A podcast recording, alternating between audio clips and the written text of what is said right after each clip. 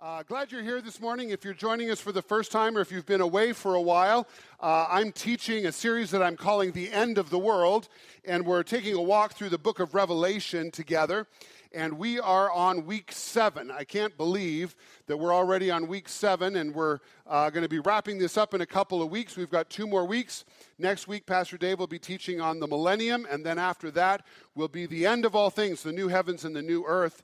But I'm really excited to talk with you today about the second coming of Christ and uh, these last events that are going to take place. One of the things that I read this week as I was studying, uh, one commentator made the statement in his book that the second coming of Christ is going to be the pinnacle of history. In my last message series, when I was talking about the impact of Jesus on the world, I said that Jesus was the hinge of history. Jesus' life changed everything in the world. It was like a page turned, and Jesus was the hinge that changed everything. But as we ramp up to the end of all things, the reality is when Jesus Christ returns to this earth, it will be the pinnacle of all time. It'll be the high point of all history. And uh, we need to be ready. Do you know what I'm talking about? We need to be ready for this to be taking place. And so I'm, I'm really excited to share this with you this week. We're going to be camping out in Revelation chapter 19, and we'll get to that in just a little, uh, a little bit. This week, uh, I was thinking back 18 years ago, 18 and a half years ago, uh, Chris and I were married in October of 1994. How many of you are old enough to remember 1994? Okay, doesn't apply to all of you.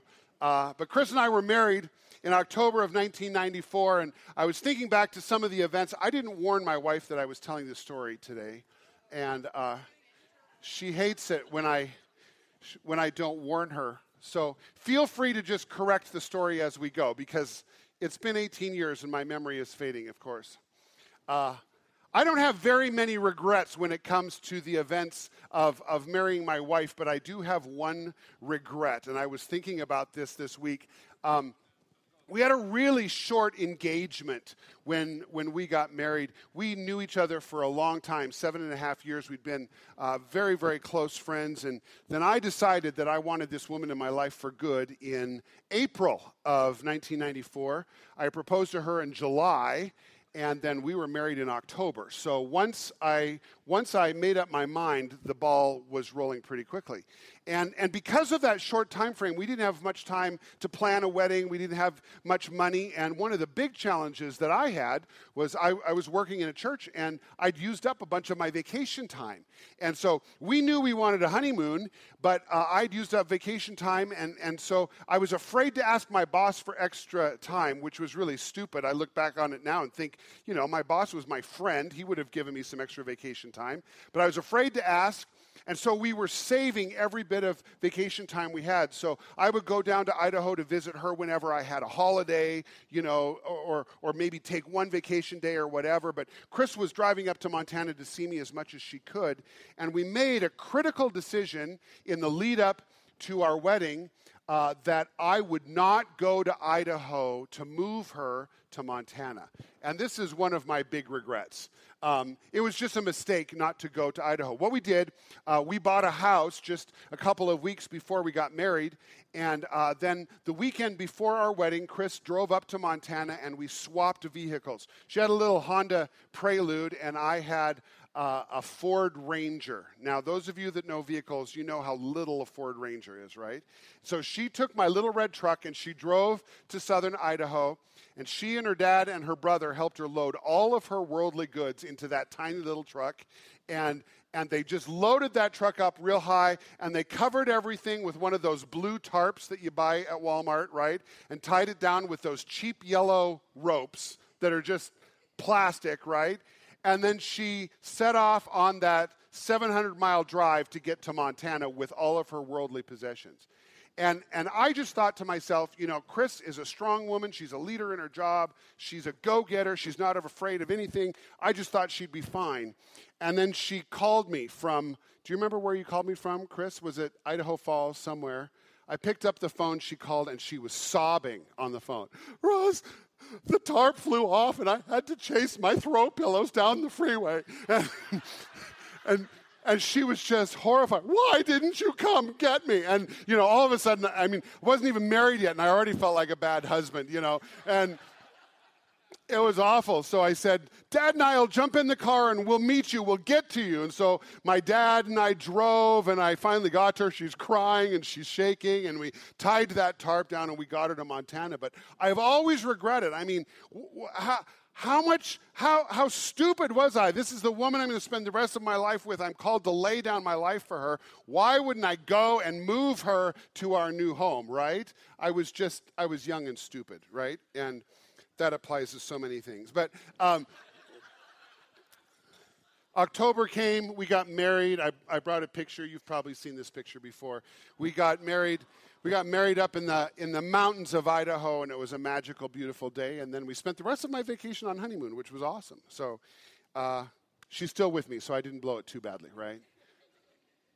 She's shaking her head. I'm not sure what that means. The reason I tell that story is, is, is for this reason.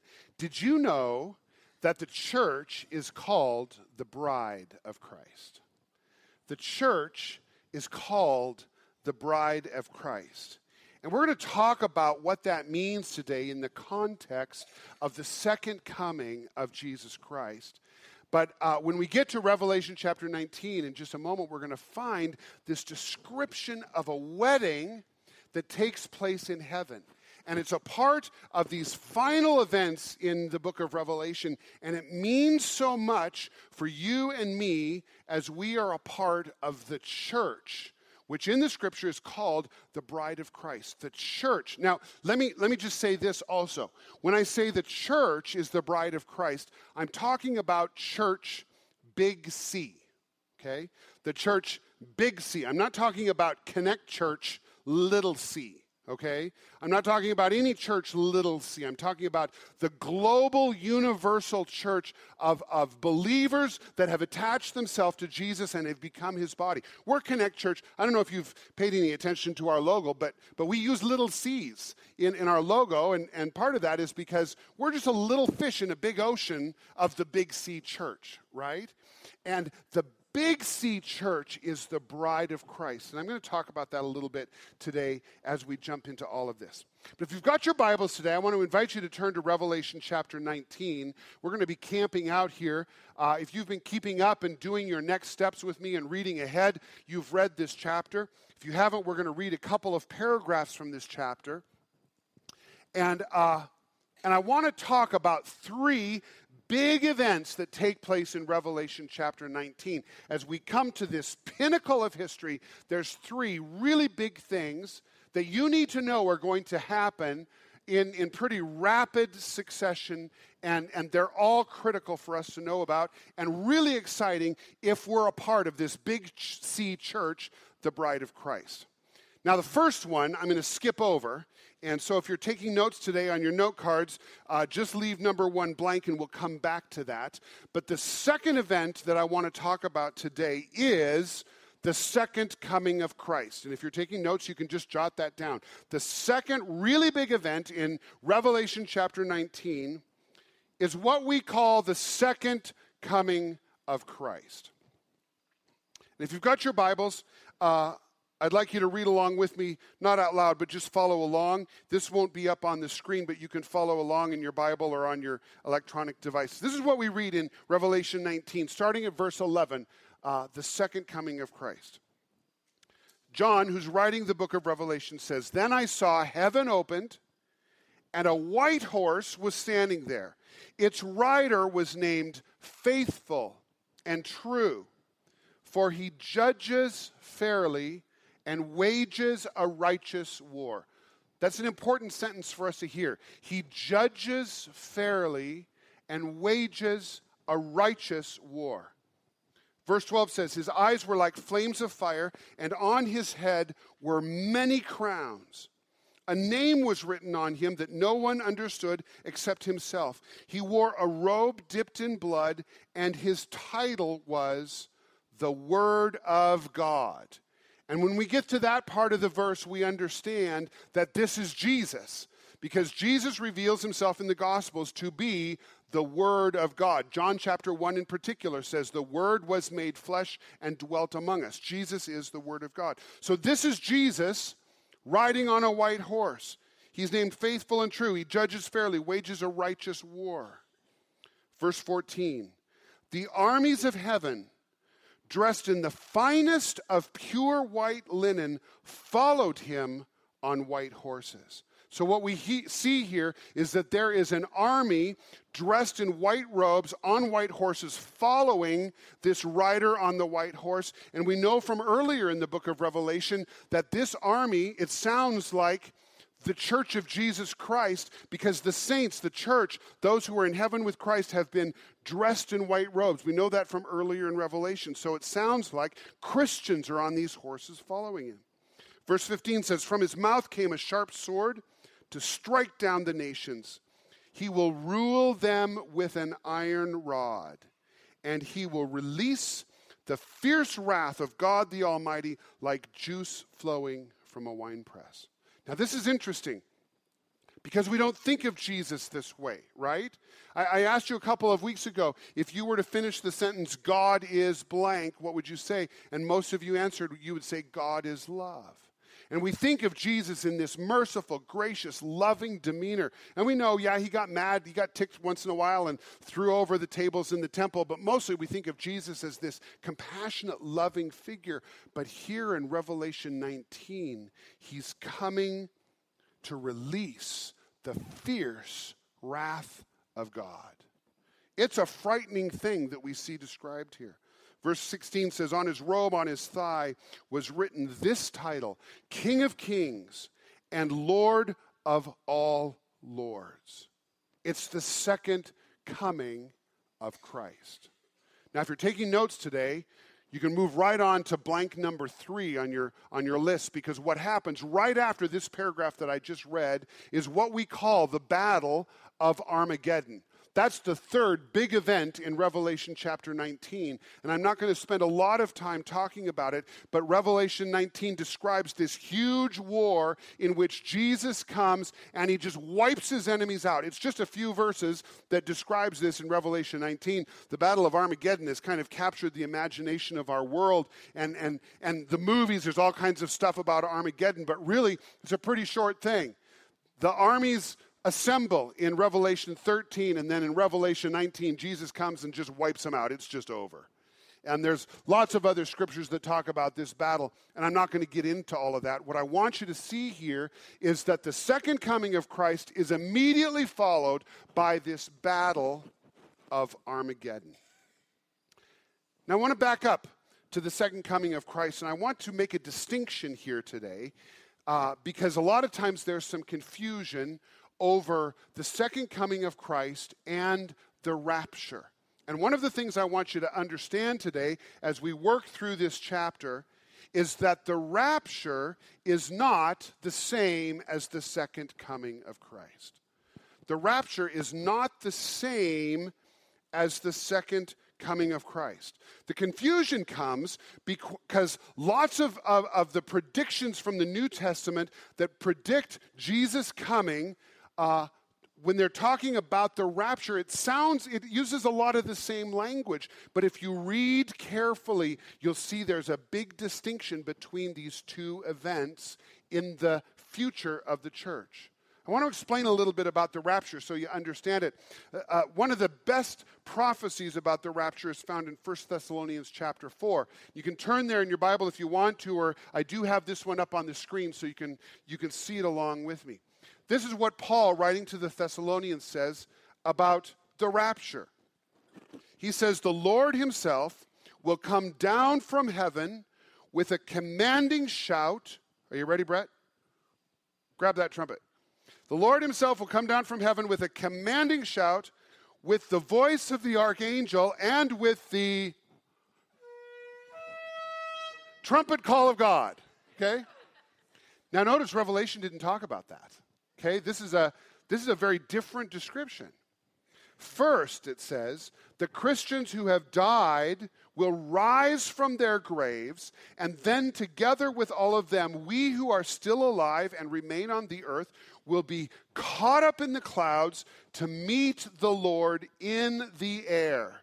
And then we will be with the Lord forever. Now, a couple important distinctions to make uh, about this prophecy. Why I know that this is different from the second coming of Christ. Well, to begin with, here in this description of this rapture, we see that Jesus meets believers, he meets Christians in the air. He doesn't make a touchdown on planet Earth. He just comes, he breaks the clouds, all of us are gathered up in the air, and then it says we are with the Lord forever. The second distinction that I see is there is no mention of the coming wrath of God. There's no judgment. There's no fierce anger. There's no war. There's no battle. This is very definitely a distinct event that is different from the second coming of Christ. And they are not the same thing. Okay? So if you remember the chart that I shared with you last year, uh, I, I, believe I'm, I'm from the, the group of believers that sees that the rapture takes place at the beginning of the tribulation there's seven years of the wrath of God, and then the second coming of Christ comes. And, and that's the timing that I see. Now, again, I've said to you before, this is an open handed thing. If you've studied Revelation deeply and you see things differently, it doesn't separate us. This is just how I have kind of uh, come to the conclusion of where this is. But for sure, the rapture is not the same as the second coming. Why am I hammering this? Uh, it's important that we know what the Bible says. Uh, when I was a young man, I think I was probably 20, 21 years old, uh, I was taking a flight and I was flying by myself and I got seated in the airplane in the middle seat. And for somebody as big as me, that's like torture for three hours, right? And I, as I recall, it was about a four hour flight, and I got seated next to somebody who belonged to a religious group that believed very, very differently than we do. And uh, she made it her mission in those four hours to convert me to her religion. Okay? Have you ever had that opportunity? Anyone? Sometimes people knock on your door, right, or whatever. And, and, do you know what their tactic is for, for Christians like us? Their tactic is to prove to us that we don't know what the Bible says. And the first thing that this woman seized on was what I believe about the rapture. And I found out that I was really confused and I had all these verses I, I, didn't understand. I had some misconceptions. And she said, Look, let me show you in the Bible what the Bible really says. And, and it really messed me up. I don't want you to be messed up. So it's important for you to understand these events are different. Okay? But now I want to get back to number one on that list. I told you there's three really important events. The second one is the second coming of Christ, the third is the Battle of Armageddon. Here's number one, and this is the one that this week just captured my attention it's the wedding feast of the Lamb. The wedding feast of the Lamb. And this takes place before the second coming of Christ. If you read this this week, this is already familiar to you, but in case you didn't, I want to read a few of the, of the verses that describe the wedding feast of the Lamb. Verse 6 says, I heard again what sounded like a shout of a vast crowd, or the roar of mighty ocean waves, or the crash of loud thunder. And, and these people were, were proclaiming, Praise the Lord! For the Lord our God, the Almighty, reigns. Let us be glad and rejoice. Let us give honor to him. For the time has come for the wedding feast of the Lamb, and his bride has prepared herself. She has been given the finest of pure white linen to wear. And then John tells us what that represents. He says the fine linen represents the good deeds of God's holy people. The time has come for the wedding feast of the Lamb. Now, when Chris and I got married, we didn't have a lot of time to, to, to plan a big fancy reception, and we didn't have any money either. And so we had a grand wedding potluck. Okay? Anybody else go to a wedding potluck? Okay, that, that was kind of weird, but that's kind of how we started off, right? Um, we're going to a wedding this weekend. Chris and I get to go to Connecticut. A young man who's like a son to us, our boy Adam, is getting married on Saturday. and he and his fiance have asked me to perform the ceremony. Actually, Chris is participating too. And so we get to be a part of this wedding. And uh, his fiance, Alicia, comes from a very traditional New York Italian family. All right? And so uh, they are going to have a wedding feast. It won't be a wedding potluck. And, and I asked her this week, I said, Alicia, what's on your menu for, for the wedding feast? And so she sent me a couple of pictures. Uh, here's uh, the menu. This will be posted up in different places in the wedding venue. They're starting with a house salad and Italian bread, and then the main course is grilled kebabs, do it yourself baked potato bar. How good does that sound? Corn on the cob a butter bar. I have no idea even what that means. And then the best part is wedding cake and assorted cookies and all this kind of stuff. Uh, go to the next picture, would you? She sent me this. This is a drawing of the dessert table, okay?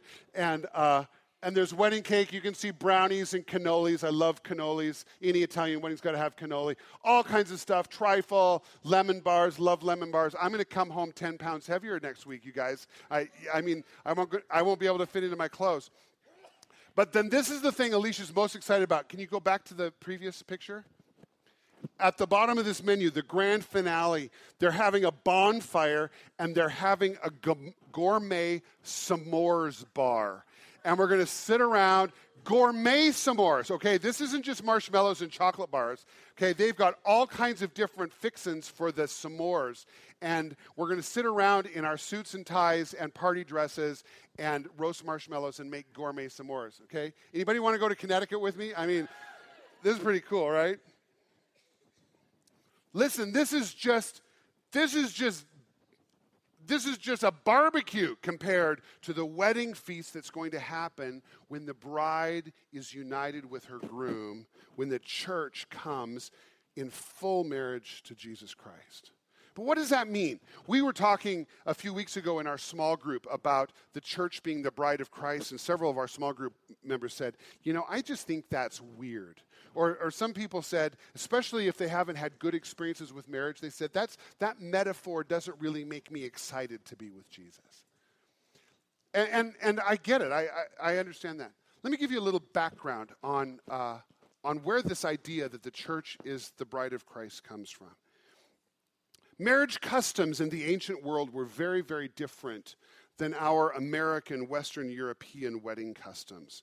And what we see in the relationship between Jesus and his bride is very, very similar to the marriage customs in the ancient world. Centuries ago, just about every culture in the world practiced something that we call arranged marriage. All right, you've heard about arranged marriage. Nobody in the 21st century wants an arranged marriage, but this is the way it was for centuries. And what would generally happen in Israel and in other cultures was there would first of all be a marriage contract that would take place between a young boy's family and a young girl's family. And the parents would get together and they would say, We agree that when our children come of age, they will be married. And most of the time, this would take place before the children had even reached puberty. They were just little kids. And the parents would decide these two are a good match, they're going to get married. And it was completely arranged for them. Now, Chris and I have been arguing for a long time that some of you would do better if you just let us arrange marriages for you. Okay? So I'm just offering our services if you would like us to do that. But what would happen is these parents would, would enter into a marriage contract. A dowry would be given from the man's family to the woman's family. It was basically a purchase price for the bride. And at that moment, now listen to this because this is critical. At that moment, these children were considered married, they were legally bound in marriage. It was not an option for the young man when he became 15, 16, 17 year old, years old to go out and sow his wild oats, okay? Because he was married to this woman, and any sexual activity of any kind would be considered adultery that would be a violation of his marriage vows. It wasn't an option for them to talk about divorce because this was just something that was legally binding from the time they were children to the time that they died. It was a very, very important contract that these kids didn't even have a choice in the matter of. Isn't that interesting? Now, that was the first part of the marriage custom. Here's the second one. Years later, then, after the contract was entered into, there would be a marriage ceremony. And it was an elaborate process in which the groom would prepare a place for his wife to live, and it was almost always in his parents' home. But it was the groom's responsibility to get this beautiful place ready, to build onto the house if necessary, to decorate it, to get it ready, all this stuff ready for the consummation of the marriage. And when finally this dwelling place was ready, with great celebration, he would go and get his bride and there would be attendants, and there would be bridesmaids, and there would be groomsmen, and they'd march through the town, and there would be great celebration. Jesus told a parable, you might remember the parable of the ten virgins. And those ten virgins had lamps of oil. They were waiting for the groom to come. This is the part of the ceremony that Jesus was referring to as, as the celebration and the ceremony would take place. And then finally, Sometimes at a later time, there would be a marriage feast. And the feast was when all of the guests were invited. And there would be, there would be great food and great drink and great celebration during this marriage feast. Now, listen so much of what took place in the ancient world, and in Israel in particular, foreshadowed things that were going to take place between Christ and the church. And this marriage ceremony is one of them. Let me tell you how these customs find their fulfillment in Christ Jesus. First of all, there was a contract that was made at Calvary. Jesus Christ paid the purchase price for the bride when he died on Calvary. The Bible says that all of us have sinned. We've all fallen short of God's standard. And we all owe the penalty of what? Do you remember? Death. And Jesus paid that price. So instead of being alienated from God, instead of being eternally punished, we would become the bride of Christ. He paid the price. And here's what's beautiful about it. Once he paid that price, it was sealed for time and all eternity that the church would be the bride of Christ. And when you and I become a part of the church, big C, we become a part of that bride of Christ, and it's a binding contract. Jesus isn't going to let you go. Jesus isn't going to reject you. Jesus isn't going to cheat on you with somebody else. We have entered into this beautiful marriage contract with Jesus, the husband of the church. And then the second part of the, of the marriage custom, the marriage ceremony, I see that it, it, it's fulfilled at the time of the rapture. Jesus told his disciples, I'm going away to prepare a place for you. And when I come back for you, I will take you home to where I am. He said, In my Father's house, there's many mansions. I'm going to go and get ready. He was using marriage language. And when the rapture takes place and we meet the Lord in the air, he's coming for his bride. And then in Revelation chapter 19, we have this beautiful prophecy of the marriage feast of the Lamb. And this is when there's guests invited. Chapter 19 describes it. I don't have time to get into who the guests are, but there's people invited to celebrate with Jesus and his bride, the church. And this fulfills this last part of the marriage ceremony. And friends, I want you to know the love of Jesus for you and for me and for us collectively is like a bridegroom for his bride. I remember walking into the church that Chris and I got married. And I, I, I, will never forget as long as I live the first time I, got, I, I caught sight of my bride.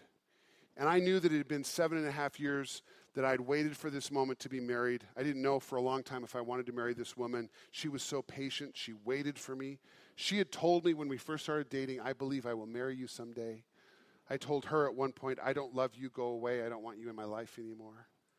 When I walked into that church and I saw her in her wedding dress, I started bawling like a baby. All of our pictures are pathetic because my eyes are red and swollen. I was so grateful. I was so filled with love. And over the 18 years, things haven't been perfect. We've, we've had rocky times. There have been times when we honestly didn't know if we would make it, but we've pushed through. And I'll tell you, sometimes, some days, I call Chris up and I just say, I just have to tell you, I'm having a wave of love for you. My love for her is so much deeper today than it was 18 years ago. I didn't think I could love anybody anymore 18 years ago. It's just grown and grown and grown. Do you know this is the love Jesus has for his church? Big C. And if you've come to Jesus, if your sins have been washed away, if you've become a part of the church, Big C, Jesus loves you like that. He loves you like a groom loves his bride. It's not a little thing. Jesus doesn't think you're a dork. Jesus doesn't think you're a loser. Does, Jesus doesn't think you're a screw up. He's passionate for you. He loves you. And he can't wait to come and get you, along with all the other believers that are a part of the church, Big C. To get what I'm saying? It's something that we can look forward to with anticipation and joy and uh, great expectation. Do you feel it? Jesus is coming for his bride, and we will forever be with the Lord. That would be a good time for hanky waving. You got a hanky? All right. I forget we're not in Oklahoma. What do we do with this? Uh, I always want to give you some next steps, and so I've got a few here for you today. A couple things that I think it's important for us to ponder. First one is this make sure you is a part of us. That's probably a strange phrase. When I first wrote that, I put, make sure you are a part of us. What I'm talking about is you and I are singular individuals, so I wanted to use the singular is. It's so important if you want to be a part of the bride of Christ that you are attached to the rest of the bride of Christ. I had a really interesting conversation a week or so ago with somebody who attends Connect Church, and, and it, was on the week that I was talking about the wrath of God. And I had shared that verse that says that we are not destined for wrath. The, the, the future of the church is not for wrath. And this person uh, sent me a Facebook message and said, Pastor Russ, you're not talking about repentance. Where does repentance work into this? Because she said, We've been taught that if we don't live lives of repentance and obedience to the Lord, that, that we could fall away and we could miss the coming of the Lord. And she said, Is that not true? And I said, It's absolutely true. You, you, can, you can live in sin and rebellion and you can fall away from the Lord. Uh, First John is very explicit about that. People who practice sin are not abiding in the love of God. Hebrews says that if we continue to sin knowingly, we trample the Son of God. And that is talking to individual people. But these promises about the unwavering love of the Lord for his church, for the bride, uh, the promise that we are not destined for wrath, these are promises given to the church big C. And so, if you want those promises to uh, apply to you as an individual, you need to make sure that you're part of the big C church. Am I, am I being clear? Make sure that you, singular, individual, you are a part of the big us. How do you do that? You do that by receiving the new life that Jesus gives you and then walking in the new life of obedience that he births within you. It's not easy, and it takes perseverance, and it, and it means that when you stumble and you fall, you pick yourself up, you brush yourself off, you say, Jesus, help me do better next time, and you, and you move on. Paul said, I haven't attained it yet, but I'm pressing on. I'm, I'm pressing towards that goal of making it to the end. That's what people who are part of the church, big C, do. They persevere to the end. And, and, and in, the, in that context, we are not destined for wrath. And without a doubt, we will be the bride of Christ and we will participate in that marriage feast. Make sense? So make sure your you is a part of us. And then, secondly, I want to encourage you today to clothe yourself in good deeds. That verse uh, went by pretty fast from Revelation 19, but uh, that description that said that uh, when the marriage feast came, the bride was ready and she was clothed in white linen, and the white linen are the good deeds of the saints. Listen, Jesus calls us to live in goodness and righteousness and obedience. And what the Bible says in other places, I don't have time to teach exhaustively on it today, but what the Bible says is that there will be rewards for our righteousness. We're not going to face judgment. The wrath of God is not for the church, for the bride. We won't experience any of that. But in one place in the New Testament, and I talked about this a couple of weeks ago, it says, Be careful that you don't lose your full reward. God has a reward planned for you. But it's all uh, part of your living in obedience with Him. And when we live in love and obedience and we're serving one another and we're eliminating sin out of our lives and walking in repentance, there's a great reward planned ahead for you. So clothe yourself in good deeds. Good deeds doesn't save you. Let me be very clear. You don't get to heaven because you're good enough. That's not what it's about. You're saved by the grace and mercy of Jesus. But then out of gratitude, we clothe ourselves in good deeds. So, those are a couple of next steps. And then finally, like I have every week, I want to encourage you to go after your blessing, the blessing that comes from reading and listening and obeying the book of Revelation. Next week, Pastor Dave uh, will be teaching while I'm gone, and he's going to be teaching this next chapter, chapter 20, uh, in the book of Revelation. He'll be talking about the millennium and that great rule of Christ and uh, I want to encourage you to read ahead and be ready for that. But Jesus is coming. Yes? It's going to be good. As we close today, I want us to share in communion. And so, if you would put your things aside and uh, prepare yourself. And Chris and, and the others, if as you're serving, would you come forward?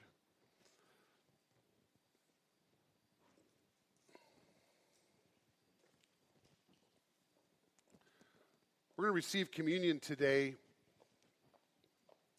by using what we call the common cup. And the reason I wanted to do communion this way today is because uh, partly this is a very ancient tradition in the church. And communion represents so many things. Uh, Jesus said that when we break the bread and we drink the cup, we're remembering his death and his resurrection. The broken bread represents his broken body, and the cup represents his blood that's shed for the forgiveness of sins. Uh, but in addition, there's some other really beautiful symbolism in the act of communion. The root word of communion is the word community. Did you know that? And uh, in, in, in ancient times, the Jews would take a piece of matzah. Go ahead, my hands aren't, aren't clean the Jews would take a piece of matzah like this and, and, uh, and they would pass it around the table and they would break it during the Passover celebration. When Jesus celebrated Passover or, or that first communion with his disciples, this is what he was passing around was a piece of matzah. And it represents that we are one body. We're the church, big C, and each individual is a part of it. And so, what I want you to do today as we worship and remember the sacrifice of Jesus together, would you come and would you break off a piece of that matzah, symbolizing that you're a part of this body of Christ? And then Chris is holding the sip cup. If you want to sip, um, you are more than welcome to sip from her cup and she'll wipe it to keep it clean. Tino here has the dip cup. If you would prefer to dip and not share germs, you can do that. I think we have some gluten free bread as well. Is that right? Okay. If you if you what if what if there are gluten free people? Okay, Tracy will help you if if you need gluten free stuff. Okay. Want to make sure everybody's included. And so we're going to worship. We're going to remember Jesus. And uh, why don't we stand together?